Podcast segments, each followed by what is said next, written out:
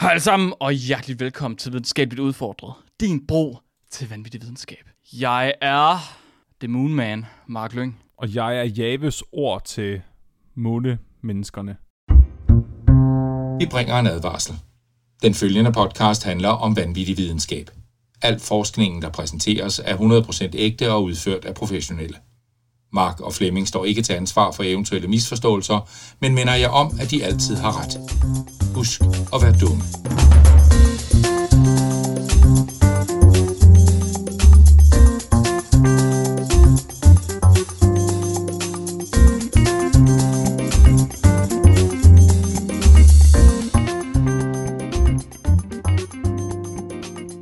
Du er, du er, du starter din egen religion. Du er en religion, Flemming. Jeg, jeg, jeg, Hvor mange bud har man på månen? jeg spreder jødedommen til månen. Kun jødedom, meget specifikt. ja. Fordi det er jo den, den du ved, mest succesfulde af alle religionerne. Jeg skal i dag på den her podcast, der handler om videnskab, tale om, hvorfor at hvis der er liv på månen, så er det højst sandsynligt jødisk. Ej, okay. Prøv at høre. Jeg troede, at det skulle... Jeg troede, at der var evidens for et eller andet. Jeg troede, at det var... At det var, du ved, nogen, der har fundet en eller anden mikrobe eller sådan noget på månen. Er det religion? Der har aldrig været mere evidens, Mark, end nu. Ej, hold nu kæft, Flemming. Du vil aldrig... Hvad skete der du, med dig? Du vil aldrig tro, det er dagens afsnit. Jeg troede, jeg troede, jeg havde fået dig omvendt. Jeg troede, at du var holdt... Altså, vi kunne holde det til måske en eller to gange om året, hvor der kom et eller andet mærkeligt. Du ved, et eller andet... Øh, hvad skal man kalde det? Spirituelt. Sådan Fleming-agtigt. Flemings univers-agtigt. Og så kunne vi holde det til de en eller to gange om året, og så derudover, så var vi rationelle. Det er faktisk Objektiv. umådeligt rationelt, det her. Jeg gør bare alt, hvad jeg kan for at få det til at lyde som noget, der på ingen måde er rationelt. Okay, det er meget dig-agtigt. Det kan jeg faktisk meget godt. Det er den sygeste clickbait-intro, jeg lige har fået. Men, jeg, men det værste er, at uanset hvor clickbait-agtig den var, så er den rigtige historie bedre. Åh, oh, okay, okay, okay. Det lyder godt. Det kan jeg godt lide. Der er faktisk... Det er jo, en god, det er jo faktisk en rigtig form for, det er en god form for clickbait. Ja, ja. Der, det, kan, det kan faktisk ikke gå galt i dag, Mark. Det er sindssygt. Det er, Okay. det kan ikke gå galt. Det vil sige, skal jeg, gøre, skal jeg prøve at udfordre det? Skal jeg Det tror jeg ikke. se, om jeg kan få det til at gå galt? jeg tror bare, du kommer til at klappe i dine hænder og grine som en, Okay. en, en skoledreng i dag. Okay, Det- fedt. det- jeg, glæder, jeg glæder mig virkelig, virkelig meget. Just Så, down øhm, alley. øh, hvis der er liv på månen, så er det jødisk, siger du. Ja. Det, det, du ved, det fortæller jo rigtig meget, og ikke særlig meget på én gang. om hvad det er, vi skal snakke om i dag. Okay, så hold fast i den, Mark. Og så, når vi slutter afsnittet, så vil jeg gerne have, så vender vi lige tilbage til det debatten omkring, hvis der er liv på månen, så er det jødisk. Okay? Det får mig til at tro, at vi, du ved, går fuldstændig... Vi har vores, vores intro, det vi ligesom starter med her, emnet. Og så går vi en lang bue udenom og taler om noget helt andet, for så at vende tilbage til det til sidst. Ja, kan du lige tage en note, så vi husker det? Ja, det, er fandme, det tror jeg, det er nødt til. Øjeblik. Øh, Hold kæft, hvor du bliver sat på arbejde i dag som vært på den her podcast, det kan jeg godt sige dig. månefolk. Lige jødisk. Ja, tak. Ja, godt. Jeg er med. Også, t- kan de tale hebraisk? Skal vi vente med det? Det ved jeg ikke, om de... Altså, det måske. Okay, fint. Det er. Vi venter. Ja. Godt. Øhm, ja, Flemming. Jeg ved ikke, jeg ved, nu ved jeg ikke, hvad du skal snakke om. jeg ved endnu mindre nu, end jeg gjorde til at starte med. Det er jeg glad for. Jeg elsker, når vores samtaler går den retning, hvor jeg bare forvirrer dig. Jo mere jeg siger, jo mindre forstår du af, hvad jeg siger. ja, det sker overraskende ofte. Vores historie i dag, Mark, den starter med verdens første privatfinansierede månemission. Aha. Den her månemission, den kommer ud af Israel tilbage i år 2019. Så lige inden pandemien. Det er for nyligt. Ja. Det er faktisk lige inden verden ændrer sig for evigt. Ja. Fordi de fandt ud af, at månefolk var jødiske. Og så spredte de coronavirusen for at distrahere os alle sammen. ja. Så det kommer egentlig af, at der er øhm, det her projekt, med, altså private projekt med at lave en måneraket, der kan lande på månen. Mm-hmm. af nogle israelske forskere slash iværksættere, og øh, de vinder den her Google Lunar X præmie, som er sådan en form for konkurrence, der bliver afholdt omkring seje projekter og raketter. Okay. Så de får en ordentlig pose penge af Google, og de får en ordentlig pose penge af nogle private virksomheder i Israel, og så får de en meget lille pose penge af den israelske regering også. Mm, klart. De skal lige vise, at de også er der. Lige præcis. De laver simpelthen en lille bitte måneraket, som de døber, og øh, hvad siger man? Jeg beklager mit hebraiske. de døber den Bereshit, Ja. som betyder i begyndelsen på hebraisk. Ah. The Dawn of Time.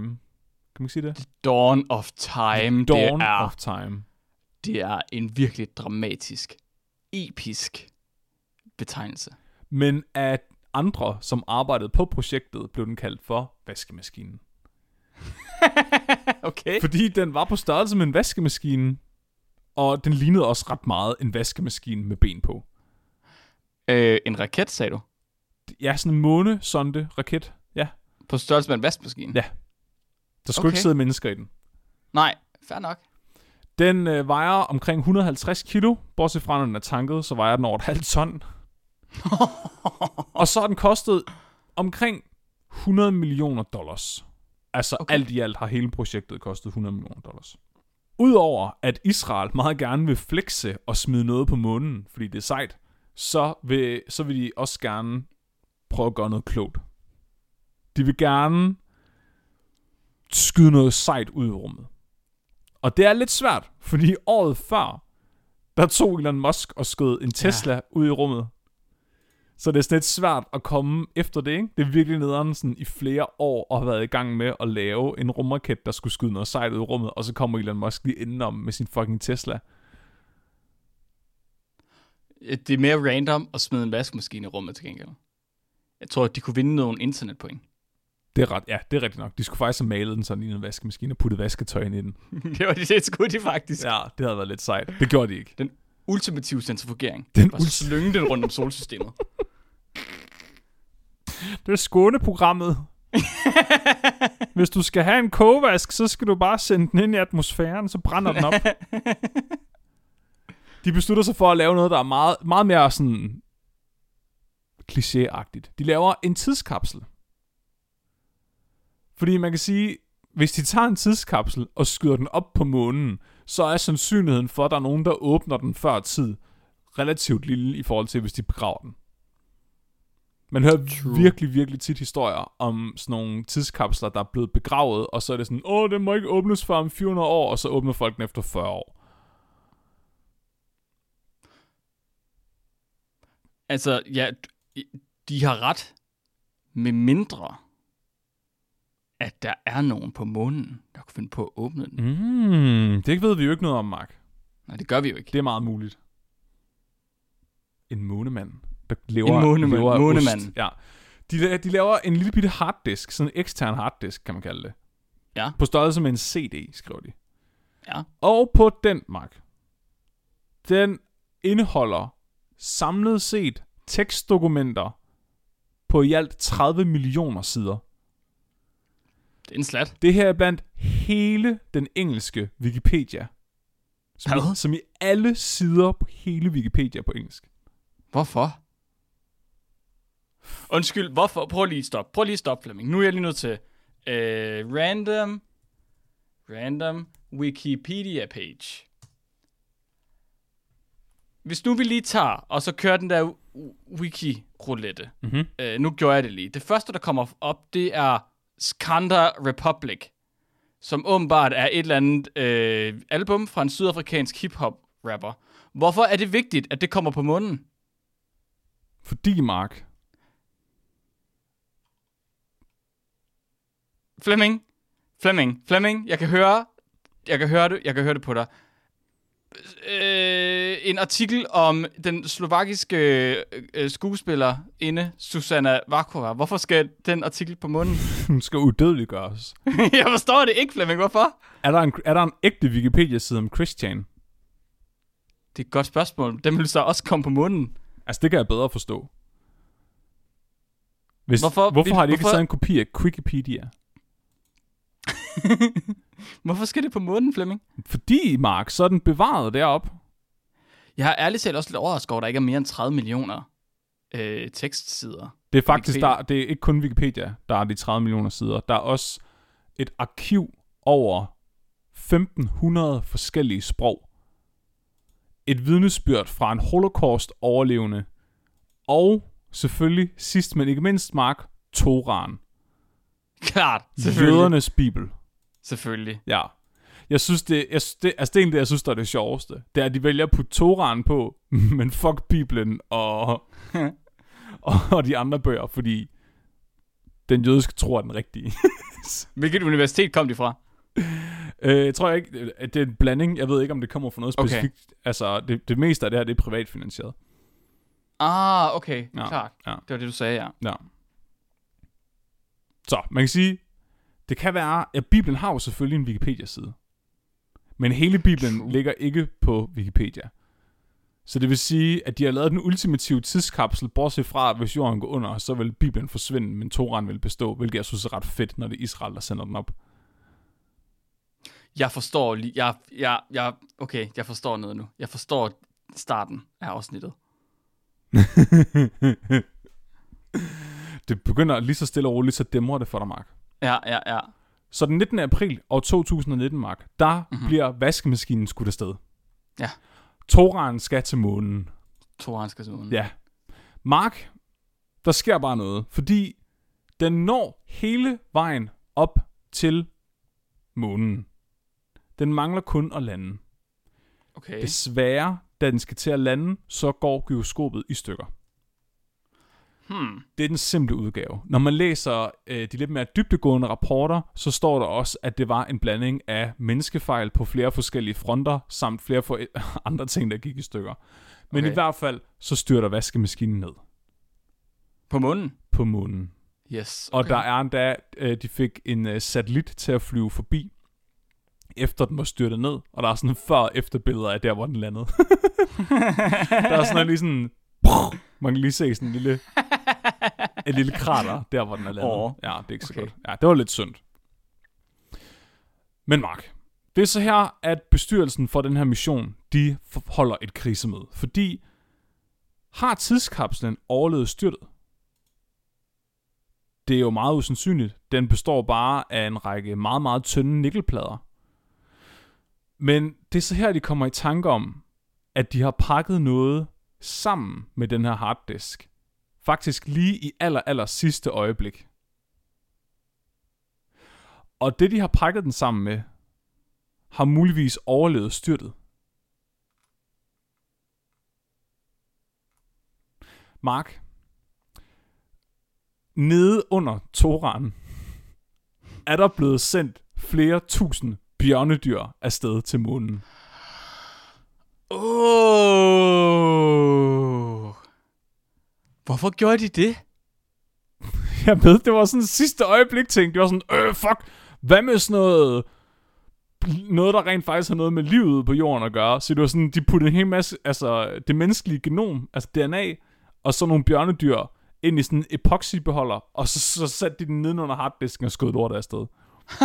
Nej, hvor griner Ja, Men, men Flemming, hvis, når, det der, når den der kapsel, den er gået i stykker, mm-hmm. hvis den er gået i stykker, Mhm. Med tusindvis af bjørnedyr inde i, Mhm.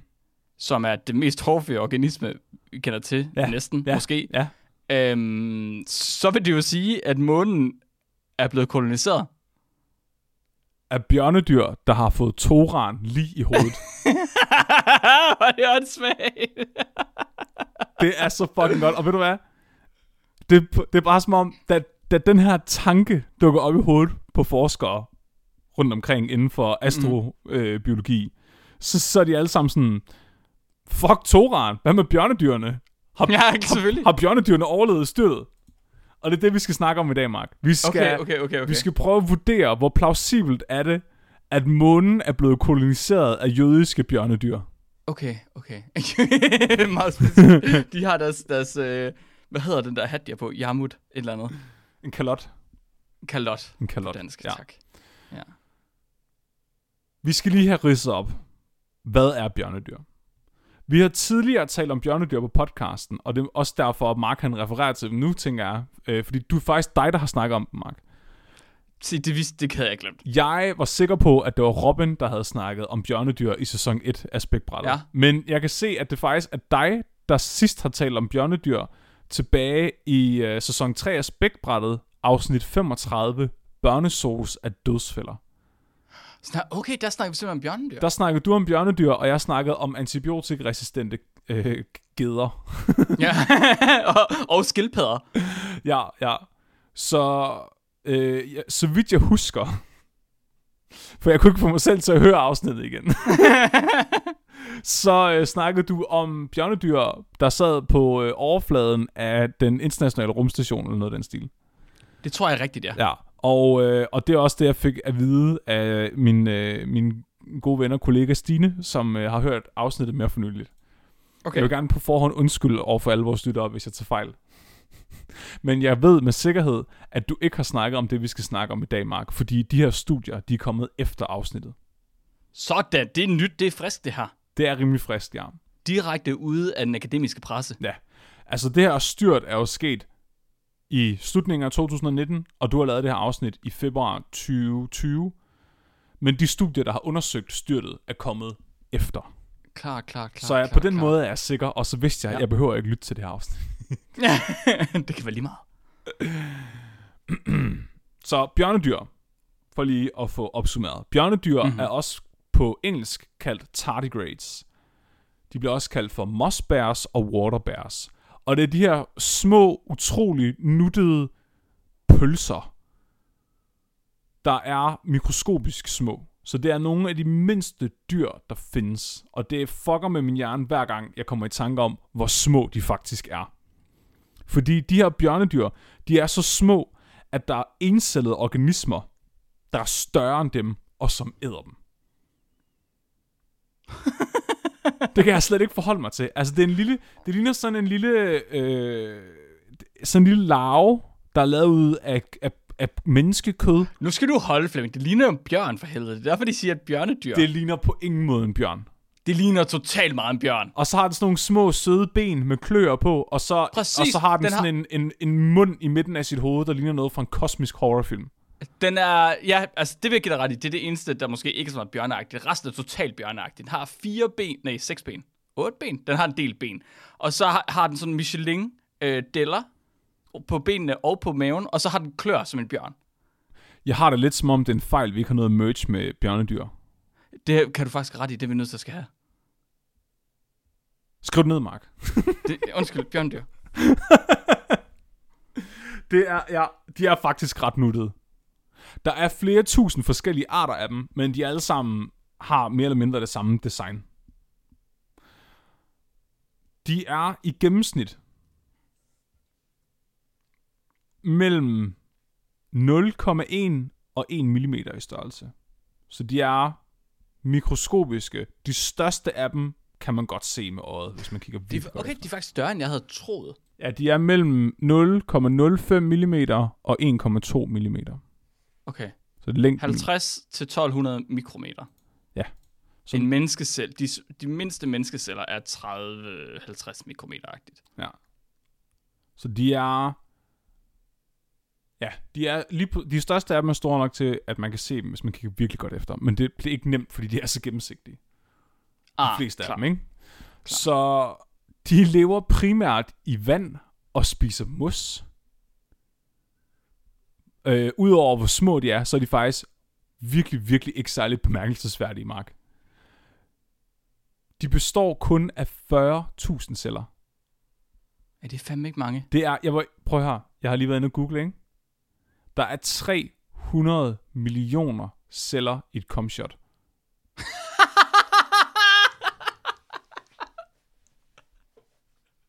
Det er et ulækkert fact. Ikke? Og størstedelen, langt, altså sådan over 90% af et comshot, er ikke sædceller. Det er alt muligt Nej, andet. det er et ulækkert fact, Flemming. Så små og ubetydelige er de, Mark. Ja. Men internettet og, og, og vi elsker dem af en anden grund. Og det er simpelthen fordi, de er fucking umulige at slå ihjel. bare lige for at opsummere nogle af de ting, vi har snakket om tidligere, så kan et bjørnedyr tåle at blive kogt i helt op til 151 grader i flere minutter uden at dø. Det er så ulækker en tanke. De kan tåle at blive frosset ned til minus 20 grader i årtier. Og så tør de bare op og fortsætter, som om intet er sket. det var ikke... Mark, de kan overleve at blive frosset ned til minus 272 grader. Det er så tæt, du kan komme på det absolute nulpunkt i et laboratorie. Ja. Hvis det bliver koldere, så står atomer stille. det kan de overleve i adskillige minutter. Det er sindssygt. Hvorfor kan en fucking mikroskopisk pølse, der lever af at spise mos, være så fucking bestandig? De kan overleve, Mark. De kan overleve tryk på op til 1200 gange atmosfærisk tryk. Hvorfor? Ja. Ja, hvorfor? Hvorfor? Fordi det kan de, Mark. Det kan de bare. Er det, er det, vil man kunne argumentere for, at det er det bedst tilpassede dyr på jorden? Eller er det, er det ret ligegyldigt med alle de der Altså, det synes, egenskaber, den har? jeg synes, det er et ret godt argument. Øh, der, var nogle, der er et, ret, øh, et relativt nyt studie, jeg lige skrevet henover, som øh, øh, kiggede på nogle forstenede insekter i rav under et mikroskop. Men fordi de kiggede efter kitin, hvilket bjørnedyr også primært består af, så opdagede de, at det her forstenede rav var fyldt med bjørnedyr. Som, som i bjørnedyr fra da dinosaurerne levede. Og Mark, Så det han. morfologisk har de stort set ikke ændret sig. Det er fedt. Så dinosaurer er gået fra at være T-Rex til at blive til høns. Men bjørnedyrene er bare sådan, Æh, det er lige meget. De har bare ligget... Vi er perfekte i forvejen. det kan ikke blive bedre, det her. Giv mig noget mos. ja. Men det er også, de kan også de kan modstå vildt meget stråling. Så det kan ja. også være, at deres, deres DNA bare er sygt modstandsdygtigt over for mutationer. Ja, ja. Sådan at de, måske kan de ikke udvikle sig. Måske kan de ikke gennemgå evolution. Nej, fordi det bare reparerer deres DNA så hurtigt. ja, de er, bare, de er blevet for gode til at reparere deres DNA. ja, det, det er en ret smuk tanke på en eller anden måde. Det må være, det må være sådan en forbandelse. Ja. Ja. Sådan en biologisk forbandelse. Du kan ikke udvikle dig. Det er ligesom at, være, at leve for evigt. Du, til at starte med tænker du, wow, det er meget fedt. Ja. Så du ved, jeg vil leve for evigt. Men til gengæld så, du ved, kommer du til at tænke over, Nå nej, så skal jeg se alle mine kære, alle jeg kender, dø omkring mig. det er samme med bjørnedyret. Ja.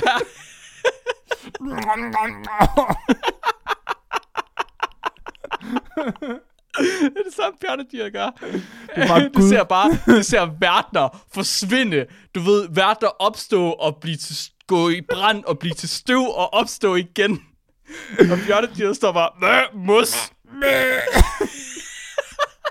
Hvor det, sm- ja, det, det bare Er det Gud, det- Gud, det er Gud, der straffer dem, fordi han hader dem så meget. Nej, Flemming, de er guder i sig selv. er det derfor, to- at Toraen styrte ned i hovedet på dem i et rumskib? Flemming, de er det tætteste, vi kommer på guder. Det er fedt. De lever for evigt, de kan overleve alt. Det er the old ones. De kan, man men, altså, man, estime, man, man er ret sikker på, Mark, at de har overlevet samtlige masseudryddelser. Prøv lige at overveje det. Det er sindssygt. Det er sådan, hv- hvem kan sige, de har overlevet samtlige masseudryddelser, bortset fra den fucking pølsedyr, der hedder mosmark. Jeg er lidt jaloux. Det er også. Hvis, okay, lige sådan en tanke ud, Mm. right? Hvis vi nogensinde skulle finde liv på andre planeter, så ville det være bjørndyr, Flemming. Det, og det er da også det, de her forskere, de begynder at tænke nu.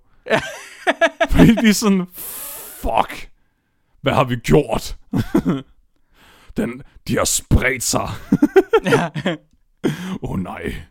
Det går for dem. Fuck, fuck, fuck, fuck, fuck, fuck, fuck, fuck. Har vi lige kontamineret månen? Du ved sådan. Begynder de Det er bare, sådan en zombie outbreak med Ja, bjørnedyr de på begynder månen. bare at kolonisere månen nu. Ja. Indtil de opdager, at der ikke er noget mos. Fuck! det er ikke...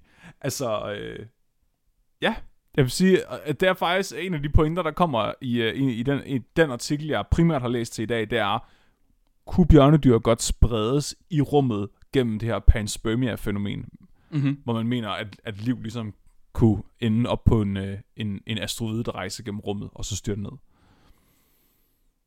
Så det, der- det er der nogle forskere, der faktisk gerne vil finde ud af. Så øh, de går i gang med at, øh, at søge gennem litteraturen og opstille nogle forsøg for at finde ud af, er der levende bjørnedyr på månen, Mark? Mm-hmm. Har de overlevet vaskemaskinen nedstyrtningen? Så en ting, de snakker om, det er, at der er det her øh, stadie, de kan gå i. Sådan en form for dvale, der hedder ton, eller tun, som er der, hvor de oftest er mest modstandsdygtige. Så allerede tilbage i 1700-tallet, hvor man lige havde opdaget bjørnedyret, fandt man ud af, at de kunne overleve og udtørre, sådan fuldstændig, selvom det faktisk er dyr, der lever i vand. De går i den her dvale, når de tør ud, når de dehydrerer, hvor, og det er så mega ulækkert. Det her, det var mit værste mareridt som barn. Men når de tørrer ud, så alle deres ben, de gør lige sådan her, flup, flup, flup, ind i kroppen. som om de er sådan en fed skildpadde uden en krop. Jeg kan huske, jeg var sådan sygt bange for, at min tommefinger skulle få et stød og sådan komme ind i min hånd. Jeg, jeg ved ikke hvorfor. Sådan teleskopagtigt, ligesom uh, lysværende, man havde, da man var lille. Øh, ja. Har du ikke haft det her teleskoplysvær, hvor du kunne, du ved, svinge med dem, og så foldede den ud? Jo, ja, bortset ja. fra, at øh, benet folder ikke bare ind, det bliver til et hul i dens krop. Ah, Altså, det, ah, det kommer sådan helt ind. Øh, et hul? Ja, Det skal det ikke. den, altså, den går fra at ligne sådan en sød lille øh, øh, pølse med en hel masse ben til at ligne sådan en rosin. Okay. Det er, det er meget foruroligende. Ja, det lyder sådan. Mark, al væsken forlader dens krop, og dens metabolisme, dens stofskifte, falder helt ned til 0,01% af normalen. Det betyder, at bjørnedyret, som faktisk normalt kun lever i to måneder, før den dør af alderdom, kan eksistere i årtier. I årtier, Mark. Så hælder du vand på den, så vågner den op, og så er den sådan... og så fortsætter den bare med sit liv, som om der ikke er sket noget. Men okay. Hvis den falder til 0,01 procent Mhm. af dens normale metabolisme, Mhm. og den normalt lever i, lad os sige, 60 dage, Mhm. så hvis det var 1 procent, så ville den så leve 100 gange længere. Det er 6.000 dage, og så er det, så det er 600.000 dage. Bare lige sådan give or take. 600.000 der, delt med, skal vi regne måned eller år? År. År. Det er kun børn, man regner i måneder. 1644 år. 1644 år! Altså, jeg tror, at rekorden er øh, bjørnedyr på omkring 20 år. det er da bare fordi, man ikke har fundet dem, der har levet... Det, altså, Der, du skal være heldig at have fundet en, der har ligget i dvale så længe. Ja, ja, og du kan ikke vide med sikkerhed, hvor længe den har ligget der. Det, Det kunne er være, for det, lang tid. det, var, det burde være den nye form for arkeologi, ikke? Sådan, bjørne- levet efter gamle bjørnedyr. I pelsen på mammutter eller sådan noget. Shit, mand. Det er lang tid, Flemming. Det kunne da godt være i pelsen på sådan en mammut i, i permafrosten. Det kunne da vel sagtens. Øhm, ja, det er ret lang tid. Prøv lige at overveje, hvis mennesker kunne gøre det. Hvis du, Hvis... Det har jeg ikke lyst til. hvis, du, hvis du kunne falde i søvn, og så vågne, og så er der sådan gået, hvad, sådan 500 generationer. Sådan 500 gange 30 år. Oh, shit. Det er sådan, så er der, sindssygt. så er der stået præhistorisk, så du er gået fra at være sådan præhistorisk øh, jægersamler til at, øh, at, sidde, at sidde inde i Lyngby lige pludselig på 11. etage. det er jo endnu mere, altså hvis det var menneske, og menneske gennemsnitligt bliver øh, 70 år, så kunne man blive 700.000 år gammel. Det ville være smukt, ikke? Og en virkelig god, virkelig, virkelig god lur. Ja, Jamen, det, det skal jeg fandme love for. det, det dyr er så fucked up. Jeg elsker det. Øhm, en af de ting, der gør, at den er så vild til at overleve, så man, man er faktisk ikke helt sikker endnu. Man har ikke helt sådan, fået puslespillet til at gå op, mest fordi det er så fucked up et puslespil. Mm-hmm. Men øh, en af tingene, det er, at de har et fuldstændig vanvittigt DNA-reparationssystem, som du snakker om. Så de reparerer bare deres DNA sindssygt godt, og sindssygt hurtigt, og alt, alt for meget. Hvorfor? Det er måske øh, har noget at gøre med det her tun-stadie, at de er nødt til at kunne opretholde deres, deres øh, DNA's integritet, mens de ligesom er i dvale. Men det her er jo stadigvæk nødt til at kunne fungere ved 0,01% metabolisme, ikke? så er du nødt til at Mhm. skrue rimelig meget op for det. Ikke? Øh, men så er der også noget særligt ved deres proteiner. Så i vores krop, der er det ligesom proteiner, der står for at gøre stort set alt. De står for at transportere ting, de, står, de er byggemateriale, de er arbejdere, de er signal, altså signaler, de gør alting. Men de kan ikke lide at blive varmet op, og de kan ikke lide at blive frosset ned, fordi så går de i stykker. Det er for eksempel det, der sker, når man koger eller spejler et æg. Så denaturerer alle proteinerne, og så bliver øh, æggehviden lige pludselig hvid og hård, og ikke længere lækker og flydende. Det er det, der sker inde i vores krop, hvis vi får det for varmt.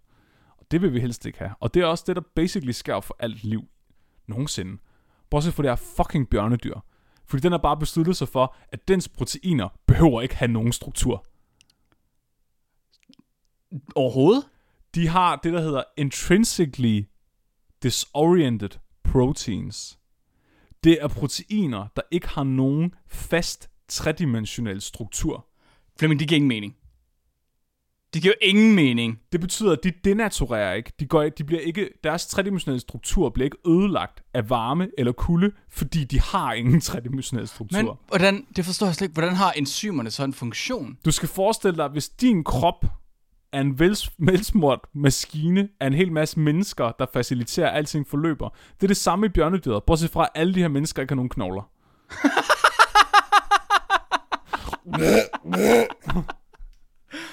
Men, men jeg forstår det overhovedet ikke, Flemming. Altså, Proteiners funktion kommer af deres tredimensionelle struktur. Mhm.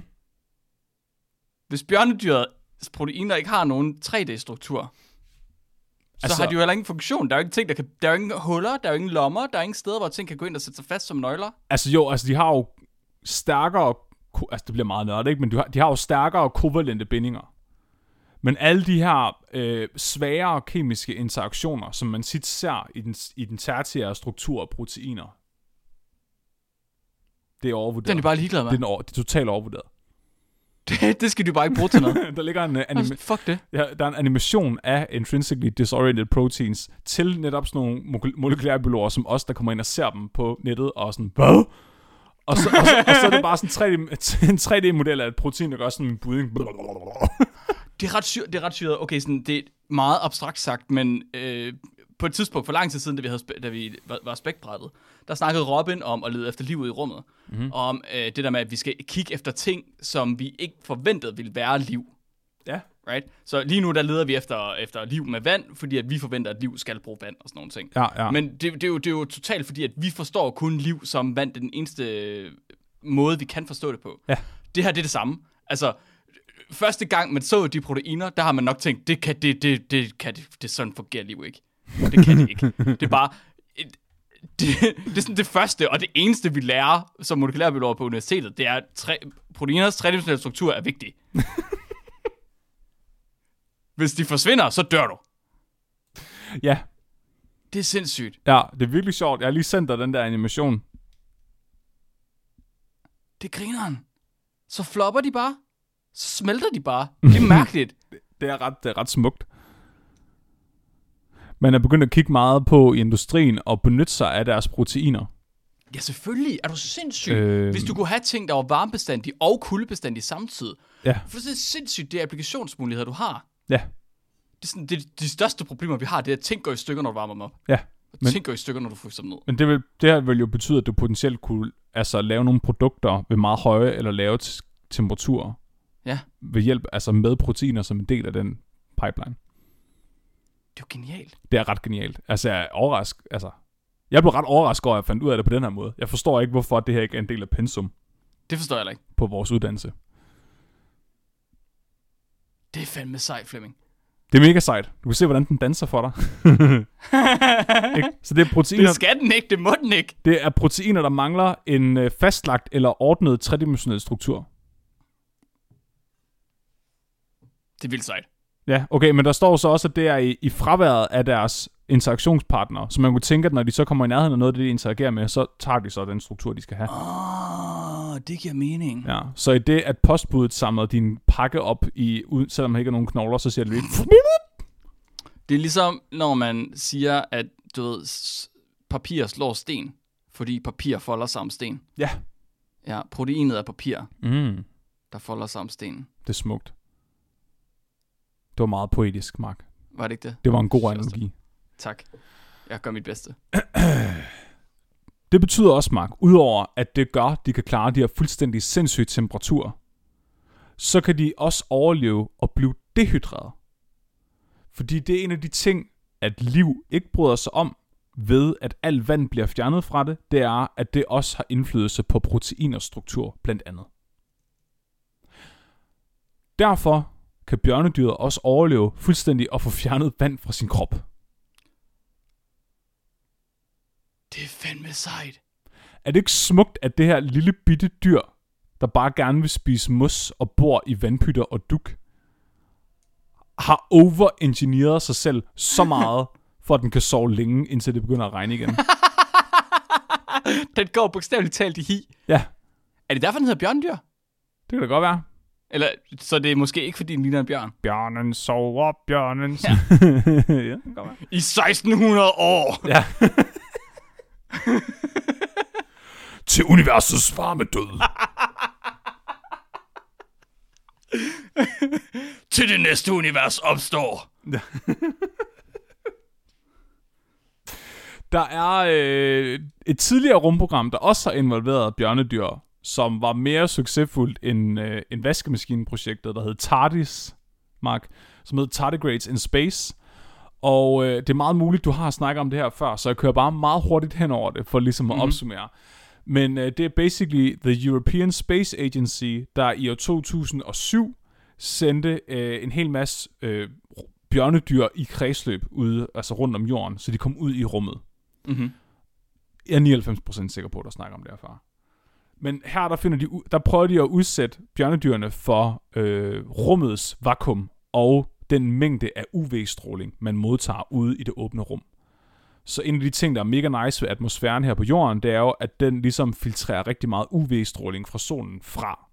Hvilket betyder, at vi ikke får cancer og dør med det samme, vi går ud for en dør. Sådan er det ikke ude i rummet.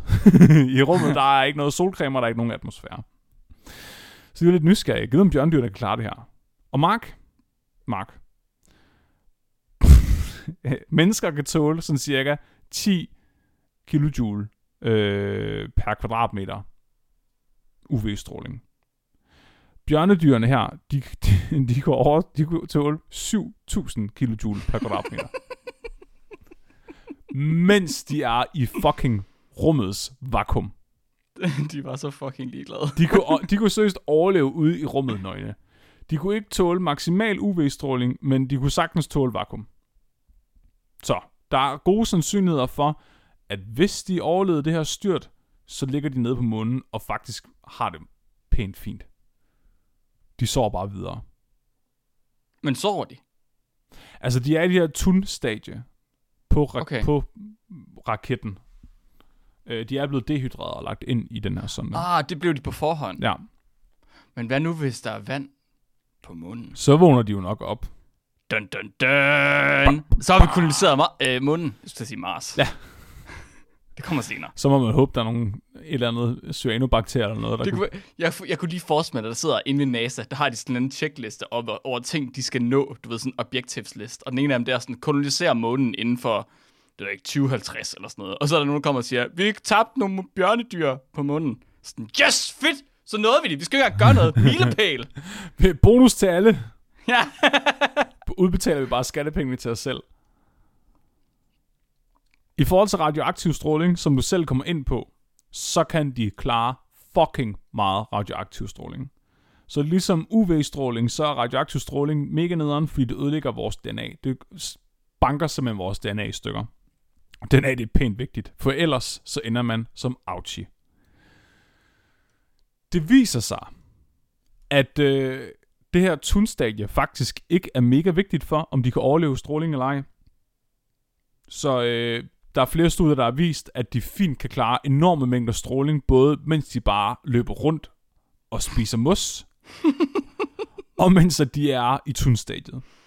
Så jeg har, jeg har specifikt kigget på et, øh, et studie, hvor de udsætter dem for øh, alle mulige... Nej, undskyld. Det var et, øh, det her det er et, et øh, review fra en Cancer Journal, der snakker om, hvordan fuck det her det kan lade sig gøre.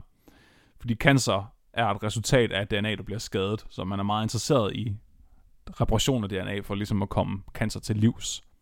Og der, der snakker de så i det her review om bjørnedyret, og hvordan den klarer det. Øh, og alle kilderne til det her er i episodebeskrivelsen.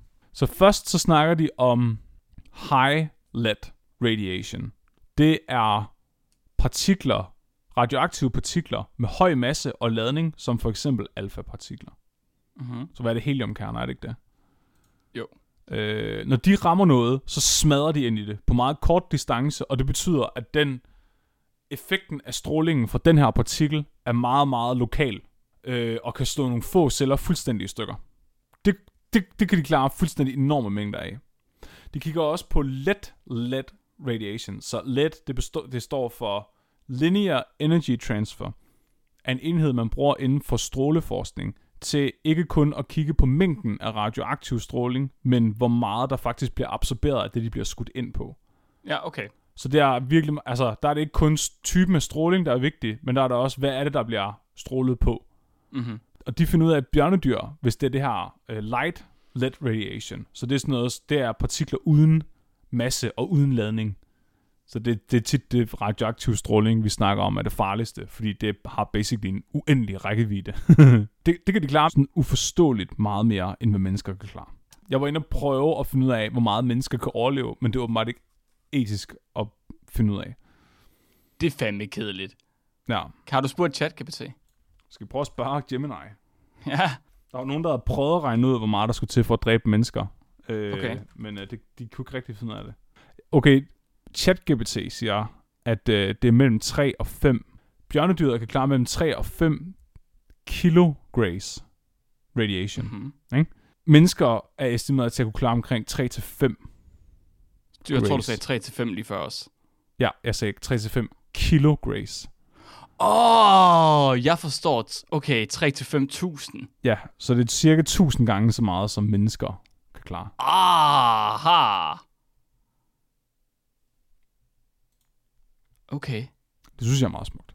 Det ser basically ud som om, at det ikke har nogen betydning, om det er den her lette type af radiation, eller om det er den tunge type. Så om det er store part- partikler, der smadrer ind i dig og laver meget lokal skade, eller om det er de her øh, partikler uden vægt, som bare rejser gennem din krop og knipper dit DNA. Så i teorien burde de fint kunne overleve på månen, Mark. De kan ligge deroppe og øh, blive bombet med radioaktiv stråling, med UV-lys, og de kan fint klare de ekstremt lave temperaturer, og de kan også klare rummets vakuum. Der er kun én ting, vi er i tvivl om, som forskningslitteraturen faktisk ikke vidste noget om på det her tidspunkt. Og det er, kunne de overleve styrtet? Okay. Og det er her, vi er nået til artiklen. Tardigrade survival limits in high speed impacts. Implications for panspermia and collection of samples from fumes emitted by ice walls. Det er øh, Alejandra Trapas og Mark J. Pachel fra Center of Astrophysics and Planetary Science School, øh, Canberra, UK. De har fået fat i nogle bjørnedyr, og øh, det er at, at fuck, jeg kommer til, jeg, jeg, jeg, jeg kan ikke udtale ting, Mark. De har fået fat i nogle bjørnedyr af arten Hyp- Hypsibius dugiardini, som er den sådan standard øh, bjørnedyr, man plejer at teste på i laboratoriet. Den er, jeg var inde og kigge, den er et halv millimeter i længde. Så Mhm. den er sådan i midten af, den er mid-range bjørnedyr. Øh, de skriver, at øh, de håndterer de her bjørnedyr efter de etiske bestemmelser gældende for vivløse dyr, med samtykke fra episk ko- ko- komité. Nu ved du, hvordan andre forskere har behandlet bjørnedyr. Hvad tænker Ja. du, bestemmelserne gældende for vivløse dyr er rent Jeg etisk? forestiller mig, at de ikke eksisterer. Det, det er også det, jeg tænker, når de skriver det. Jeg tænker, ja, det er godt mere. det, det skriver jeg bare for, at det ser pænt ud. Ja. De bliver fodret med vand og mosmark i laboratoriet. Sådan. Og så tager de her efter, og det her, det står direkte, direkte efter, de har skrevet, at det her, det foregår efter etiske øh, guidelines. De tager to til tre bjørnedyr op ad gangen. Så lægger de dem ind i den nylon patronhylster. Fyldt med vand. Og fryser dem ned i 48 timer. okay. På det her tidspunkt er de så sikre på, at samtlige bjørnedyr er i det her tun-stadie. Så de er gået i dvale. Denne patron indeholdende bjørnedyr bliver så sat ind i en tofaset gaspistol og affyret. Den bliver ikke bare affyret, den bliver affyret ind i et kammer med rent vakuum, og projektilet rammer noget sand. De vil prøve at imitere det der nedstyrtning på munden. Åh oh, ja, Men med en gaspistol. det lyder virkelig fæsent, når man siger, ja. at det er en gaspistol, Mark. Det du er nødt til at forstå her, det er, den her tofasede gaspistol, det er et specielt fremstillet våben, at NASA bruger til at undersøge, hvad der sker, når kometer og satellitter styrter ind i hinanden og styrter ned. Den her pistol er specialbygget til at skyde så hårdt, at kuglen først bliver fyret af som i en almindelig riffel, ved at der er krudt, der eksploderer ind i et rør. Men herefter, så bliver den yderligere, den kugle, der allerede er skudt af og er på vej ud af løbet, bliver så skudt på med gas. så det er en riffel, der skyder sit eget projektil, efter det er skudt af Okay. for at kuglen kan rejse med så høj hastighed, at det er noget, der minder om det, der foregår i rummet. Det jeg hører, det er, øh, siger bang. Siger bang gør af af. Den siger fucking bang, Mark. Han siger fucking Den bang. siger fucking bang. De måler, hvor hurtigt den siger bang med en laser. og den her laser, den er altså 99% nøjagtig. De afskyder ved laveste hastighed, Mark. Ved laveste hastighed affyrer de bjørnedyrene. Ved 0,556 kilometer i sekundet. Det er næsten 2.000 kilometer i timen. Det er fandme hurtigt, mand. Det er meget, meget hurtigt, Mark. Hvor hurtigt skyder en almindelig riffel? Hvis vi, hvis vi snakker kilometer i timen, ikke? Mm-hmm. Lydens hastighed er 1000 km i timen. Ja, Så de bryder lydmuren. ja. Jeg har fundet en her, der siger, at jagtvåben ligger omkring 360 meter i sekundet. Okay. Så det er hurtigere end... Så det, det mest langsomme, de bliver skudt afsted med, er stadig pænt meget hurtigere end en jagtvåben. En jagtrifle. Ja. Som er meget.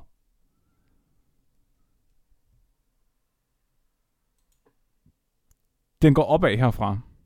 Og de bliver faktisk det. de bliver skudt af med helt op til 1 km i sekundet. Selvfølgelig. Det er jo det var den laveste. Som i 3.600 km i timen, Mark. Dejligt. Herefter så tager de så det sand, altså den sandkasse, de har skudt dem ind i, Der, Og er så- blevet til, der er blevet til glas. og så putter de det her sand ned i noget vand, og så sidder de egentlig og kigger i mikroskop og ser, om de kan få øje på bjørndyrene. Øh, og så tæller de ellers bare, hvor mange bjørnedyr der er, om de er levende, eller hvor mange stykker de er i. Og de finder ud af, Mark, Hvor mange stykker de er i. det er, de finder ud af, at et bjørnedyr kan ikke overleve og blive skudt afsted med 1 km i sekundet.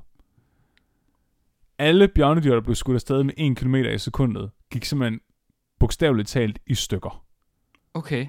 Men når de kom ned på 0,825 km i sekundet, så var der bjørnedyr, der overlevede.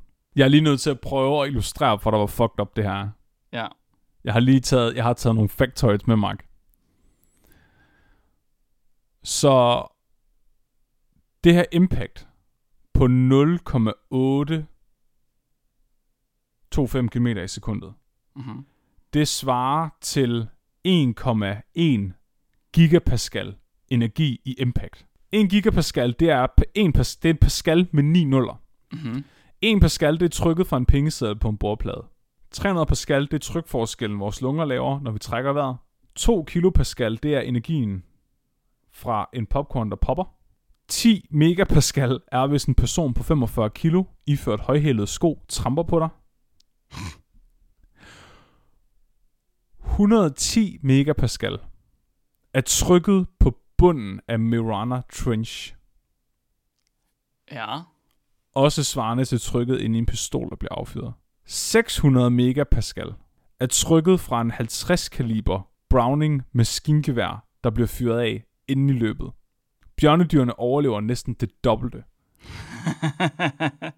Det er så fucking sindssygt. Det er lille udulige dyr, der lever af mos. Mark, ved, og ved du, hvad det eneste, der skete var?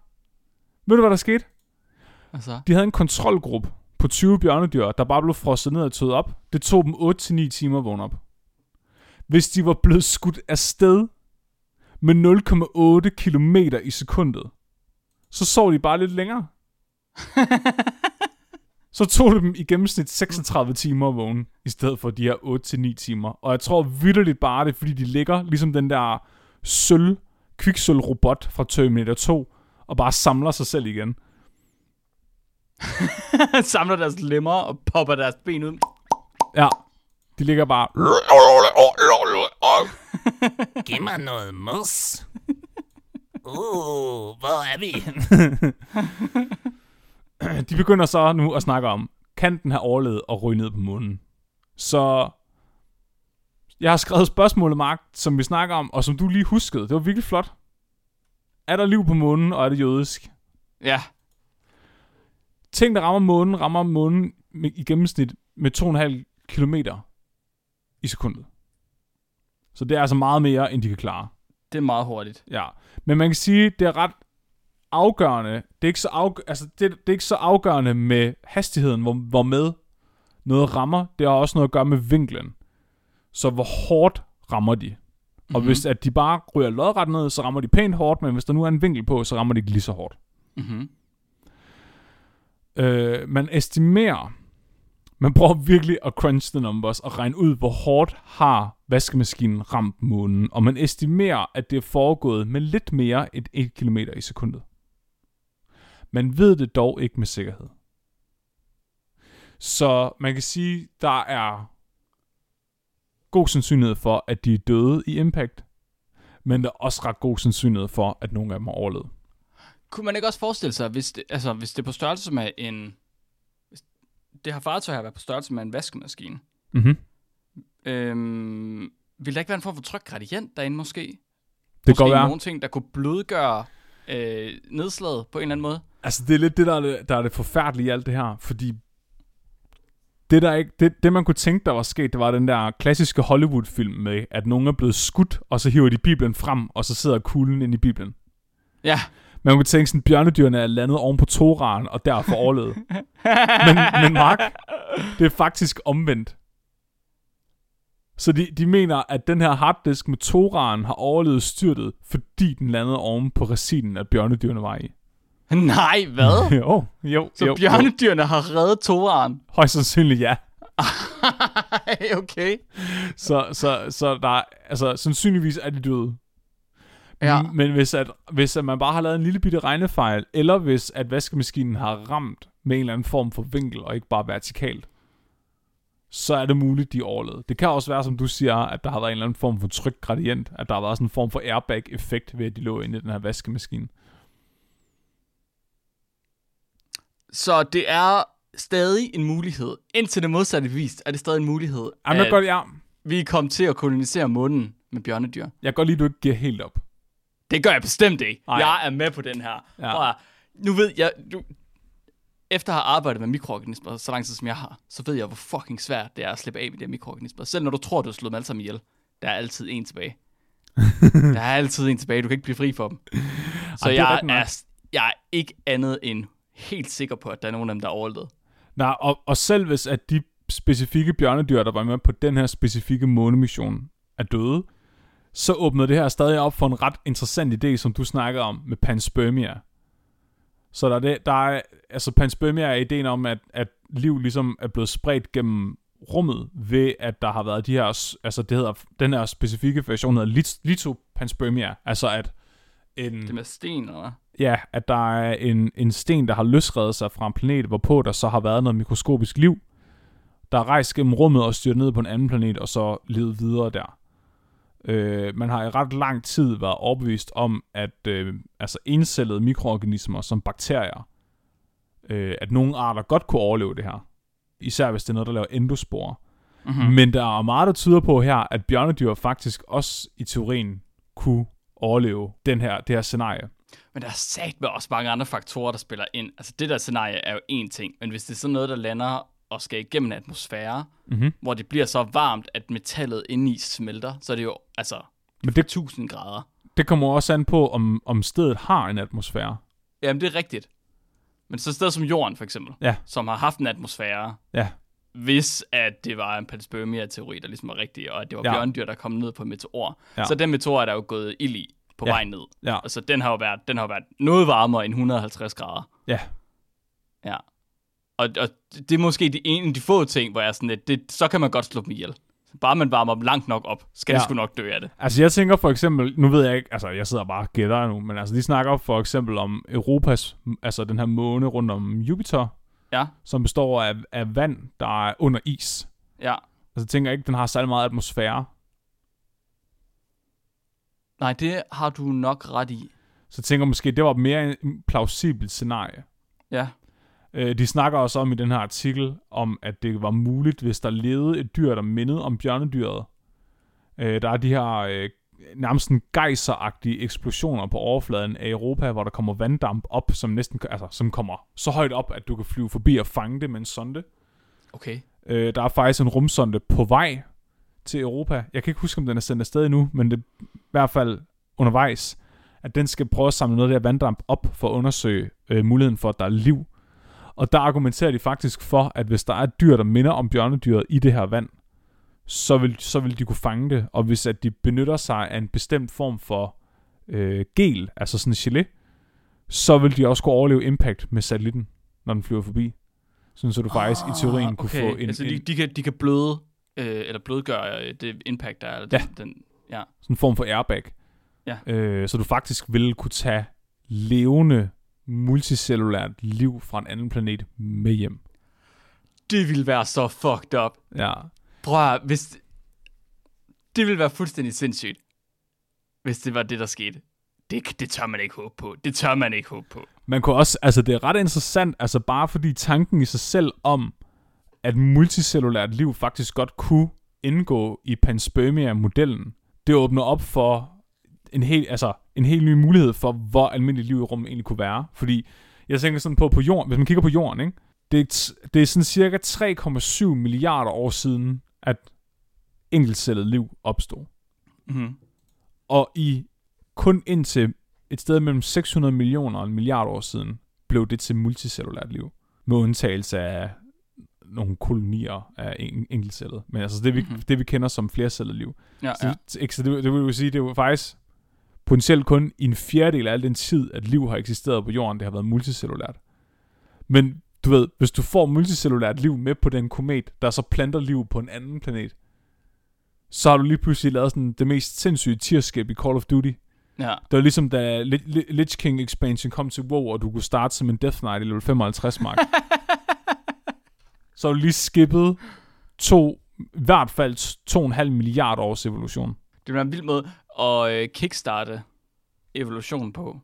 Øh, liv på en planet. Ja. En anden ting, jeg tænker, det er også, øh, her på vores egen jord er der så mange organismer, som vi ikke kan dyrke, altså mikroorganismer. Vi kan ikke studere dem. Vi ved, at de er derude, for vi kan finde deres DNA, men derudover kan vi ikke se dem overhovedet. Det må du ikke Hvis vi indrømme. Hvis vi får et eller andet med hjem fra en anden planet, og rent faktisk kan finde det, prøv at tænke på, hvor meget andet der så er der. Lige nu har vi estimerer, at det er 99 procent, og det er da et lavt estimat, som vi ikke kan, kan kultivere på jorden. Altså, prøv at tænke på, hvor meget ekstra der er bare på jorden. Hvis vi finder noget fra en anden planet. Prøv at tænke på, hvor meget ekstra der vil være ud over det. Ja, det er rigtigt nok. Det er lidt ubehageligt. Ja, men jeg tror til gengæld, der kommer til at være så store komplikationer med bare at få lortet til at gro og kunne finde det. Altså, så det, er, det kan godt være der, men du kan ikke se det. Det vil være interessant bare det der med, om det, altså, om det har en form for arvemateriale, vi overhovedet kan identificere. Det tænkte jeg også, fordi... Altså, fordi hvis du lige igen- pludselig kan ekstrahere DNA fra det, så betyder det jo på, at- panspermia er en ting. Altså, jeg tror ikke på, at, at, DNA, altså DNA-baserede arvematerialer er opstået to gange uafhængigt af hinanden i det samme solsystem. Det tror jeg ikke på. Det bliver nødt til at være spredt. Det ved jeg sgu ikke. Fordi det hele bygger jo på altså, fysikokemiske love, at den laveste energi giver, altså ting vil indfinde sig ved den laveste energi, så hvis det er det, der er det mest stabile, der eksisterer, for at det kan være liv, så er det ikke så usandsynligt, at det, det er rimelig, du ved, statistisk usandsynligt, det opstår to gange, uafhængigt af hinanden. Men sådan kemisk set, vil det være det, der vil stabilisere sig og finde på plads. Det finder vi ud af, Mark. Det gør vi. Det er sindssygt spændende. Hvornår, hvornår, du sagde, du var ikke sikker på, at den bare blev sendt afsted. Ved man, hvornår den kommer tilbage? Øh, den send, bliver sendt afsted i oktober i år. Sådan. Og så tager det 10 år eller sådan noget for at komme frem og tilbage. Europa Clipper. De mener, at den, den vil flyve forbi Mars i februar 2025, Okay. Og så vil den være, være nået frem til Europa i år 2030. Sådan, okay. Så øh, inden for vores levetid, Flemming. Også inden vi bliver pensioneret. Og det er en Falcon Heavy fra SpaceX, det, de har tænkt sig at bruge sig sendt den afsted med. Det er ret sejt. Okay. Altså, det er SpaceX. Ja, ja, det forstår jeg. Det er bare vildt, at der er nogen, der bruger SpaceX til noget nu. Nå, på den måde. At det ikke bare er til at smide Tesla ud i rummet med. nu smider de lige... Elon Musk, han kan godt andet end bare at lægge so- kæmpe store sociale medier ned. Og deres fucking mission patch er et billede af sådan et øh, gammelt europæisk træskib fra kolonitiden. Okay, det griner han. Det er lidt uhyggeligt. Ja. Det var sådan, nu kommer vi og giver jer kristendommen. og mæslinger. Åh, oh, shit, mand. Ups. det er sjovt sagt. Okay, så øh, vores hypotese er, at der findes jødiske bjørnedyr på månen nu. Højst sandsynligt, ja. De har Højst fået. Toran i hovedet. Så er vi jo nødt til at konvertere til jødedommen. Altså man kan sige, hvis det er landet deroppe, og de stadig er i tunstadiet, så vil vi stadigvæk kunne redde dem. Inden, altså så er det ligesom den der film med ham der på Mars, der spiser kartofler, der er lavet af lort. Så Ja, har vi vi har 20, 20 år til at finde dem. Nej, vi har vel 1600, hvis de går Jamen, i tunstadiet. Ja, det kommer, an på, det kommer an på, hvor koldt der er på månen jo. Selvfølgelig rigtigt. Hvis det er for koldt, så, så kan de ikke overleve lige så længe. Ah, okay, okay, Ja. okay, så forstår jeg. Okay, så vi har ikke helt så lang tid. Vi, vi skal skynde os lidt. Ja, vi har i hvert fald kun måske 20 år, Om 20 år, der har vi været deroppe. Der har vi, der har vi fundet dem igen. der Elon Musk op og hente dem. Ja, ja. I Nu skal jeg redde jer bjørnedyr. Ja. Sindssygt, Flemming. Vanvittigt. Det var... Øh, det havde jeg ikke lige forventet at høre, at der er jødiske bjørnedyr på munden. Det er fandme... Det er der nu. Det er sejt. Det er vores næste t-shirt. Ja, jeg, ja det er det nødt til at være. Jødisk børnedyr på munden. Ja, et bjørndyr med en kalot. Ja. Det er nødt til at være. Jeg er glad for, at forskningsmidler bliver brugt til fornuftige ting. Det var privatfinansieret. Nej, det, forskningen var ikke privatfinansieret, det er rigtigt. Nå, men jeg vil sige, altså, om det er privatfinansieret eller ej, så er det stadig forskningsmidler. Det er sandt. Bare fordi det er Google, der har smidt pengene efter det, så betyder det ikke, det, er det ikke er dumt. Nej, jeg elsker, at de har puttet bjørnedyr ind i en, i en kanon. Vi burde putte flere ting ind i kanoner og skyde dem af. Skal vi tage et lytterspørgsmål? Ja. Nice. Det gør vi. Dagens lytterspørgsmål er sendt ind til os af Anders Løstrup. Øhm, og han har skrevet ind og sagt, at mange lever i den overbevisning, at deres egne prutter lugter godt, mens andres stinker. Hvad vil der ske, hvis to personer på samme tid ved siden af hinanden slår en prut, men kun den ene af dem lugter? Øh, øh, prøv lige at sige det igen. To mennesker står ved siden af hinanden. De slår begge to en prut. Det er kun den ene persons prut, der lugter. Men det ved de ikke. Flemming, det er interessant det her. Vil der være et bias, sådan at når du slår en prut, og du lugter noget, der minder om en prut, så vil du stadig tro, det er din egen prut, og derfor vil du godt kunne lide den. Uh. Så man bliver snydt til at kunne lide en, lugten af en andens brud, fordi man tror, det er lugten af ens egen brud. Ja. Eller vil det faktisk være sådan, at du kan lugte forskel på prutter? Altså, jeg, kan, jeg er overbevist om, at min næse er pikant nok til at dufte forskel på min egen prutter og en andens brud. Men du skal også, altså, jeg, jeg laver jo prutter af en, altså, af en helt anden dimension. Mm-hmm. Jeg, har, altså, jeg, tror aldrig, der, jeg tror ikke, der findes et andet menneske på den her jord, hvis tarm kan producere så imponerende gas som min. Men er den, er den potent? Altså er det bare fordi, den er potent, eller er den divers? Den er, øh, jeg tror, jeg vil sige, ondskabsfuld. Okay. Jeg tror, at hele den molekylære biologiske komposition af min brud er en, en hån mod Gud. Det vil jeg forestille mig rigtigt, hvis den er molekylær biologisk. Hvis det er biologisk. Altså, mest fordi prutter er oftest bare kemiske. Jeg sagde et langt ord først, Mark, så blev det Ja, mere det rigtigt. gjorde du. Du sagde et langt ord først. Så du vil mene, at du godt kunne lugte forskel på din egen prut. Ja, men man kan sige, hvis man nu var Nikolaj, som slår almindelige prutter. Ja. Det kunne godt være, at han ikke ville kunne lukke forskel. Så han vil blive snydt, Det tror jeg. tror du. Men, jeg, men et eller andet sted, ikke? Mm-hmm. Måske er Nikolaj sådan en, der godt kan lide lugten af andres prutter også. Det kan vi ikke udelukke. Det er rigtigt. Så i, lugtesansen skulle angiveligt være en af menneskets aller, aller, aller bedste sanser. Sådan, Det er ligesom, det er ligesom når nogen kommer i julestemning, når de, når de lugter julemad. så så kommer han i, åh, det, det er snart den tid på året igen, hvor jeg skal på toilet, hver gang han lugter en prut. Jeg kunne godt Undskyld. forestille mig, Flemming, at vi er så dygtige til at lugte ting, Ja, at vi faktisk kan lugte forskel på vores egne og andres prutter. Jeg tror godt, at hvis to mennesker, almindelige mennesker, ikke dig, fordi dig kan alle lugte forskel på. Hvis to almindelige mennesker stod ved siden af hinanden og stod en prut, og det kun var den ene af dem, der lugtede, så ville de begge to vide, hvem der havde slået prutten. Eller hvis prut, der lugtede. men Mark, i virkeligheden handler det vel om, om prutterne egentlig ikke bliver blandet. Hmm. Bliver den ene så fortyndet, sådan at den lugter mindre? Fordi den ene af dem var ikke en lugteprut. Mm. Hvordan kan en prut ikke lugte? Det forstår jeg ikke. Har du aldrig slået en prut, der ikke lugter? Nej, Nej, det har du selvfølgelig ikke. det kan man sgu da ikke. Hvordan ved man så, det er en prut? Man kan godt larme ud af numsen, uden at det lugter, Flemming. Det tror jeg ikke på.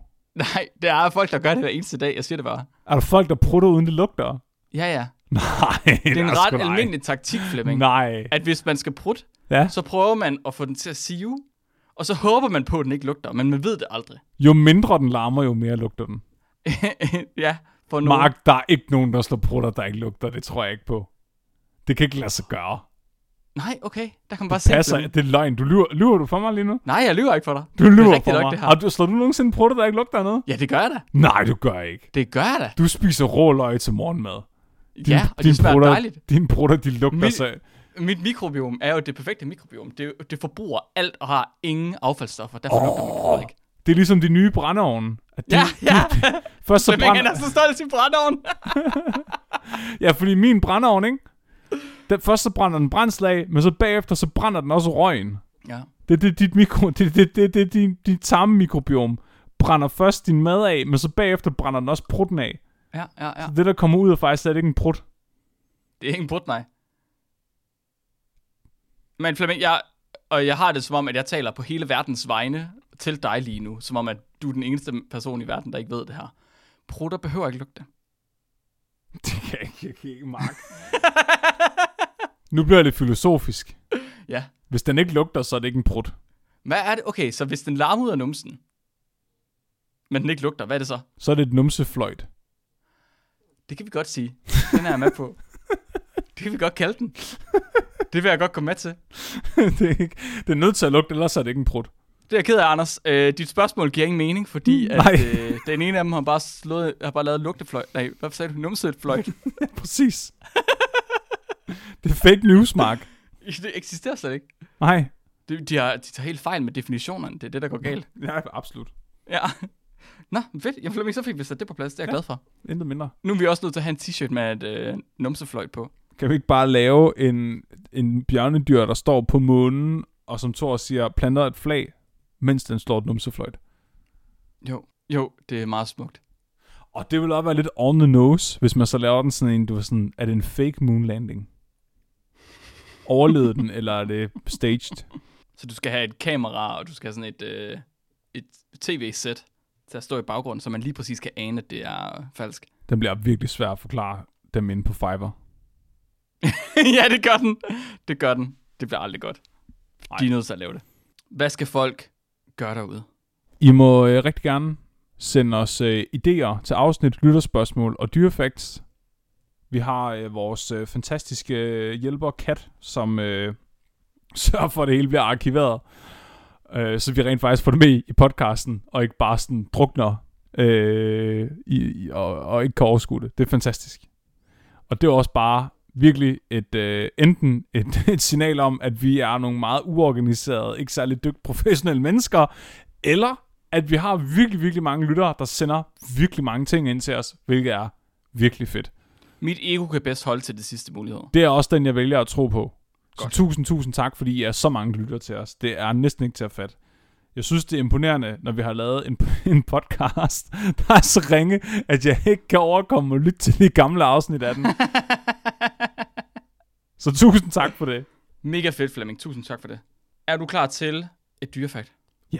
Jeg må hellere lige tage en af Estens dyrefakt, fordi nu har han spurgt efter mange gange, og jeg kan se, at der er kommet rigtig mange siden, og de bliver lagt ovenpå, så Estens falder bare længere og længere ned i bunken. Det, det er ligesom mine børn, der er sådan, far, far, far, far, Ja, ja. far. Du får mindre og mindre lyst til at spørge dem om, hvad de synes. Man sidder sådan og kigger på dem og har øjenkontakt med dem, men man siger ikke ja. Far, far, far. vi skal nok nu, Esben. Vi skal nok. Så Esten har skrevet ind.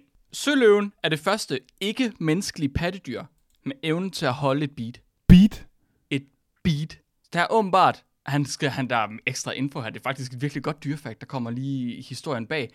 En hundsøløve ved navn Ronan, eller Ronan, blev trænet til at holde beat af videnskabsfolk, som herefter viste, at hun kunne overføre evnen til en sang med et andet beat, selvom hun ikke havde hørt sangen før. What the fuck? Det er sejt. Okay, det er ret sejt. Søløver er sej- seje. Skal vi have et afsnit om søløver? Ja, men det glæder jeg mig til. Så næste uges afsnit, Mark. Er det søløver? Ah, måske ikke næste uges afsnit, men det kommer, der kommer et afsnit om søløver på et tidspunkt. Mit navn er Mark, Jeg er Flemming. og du er blevet videnskabeligt udfordret. Husk at være dum.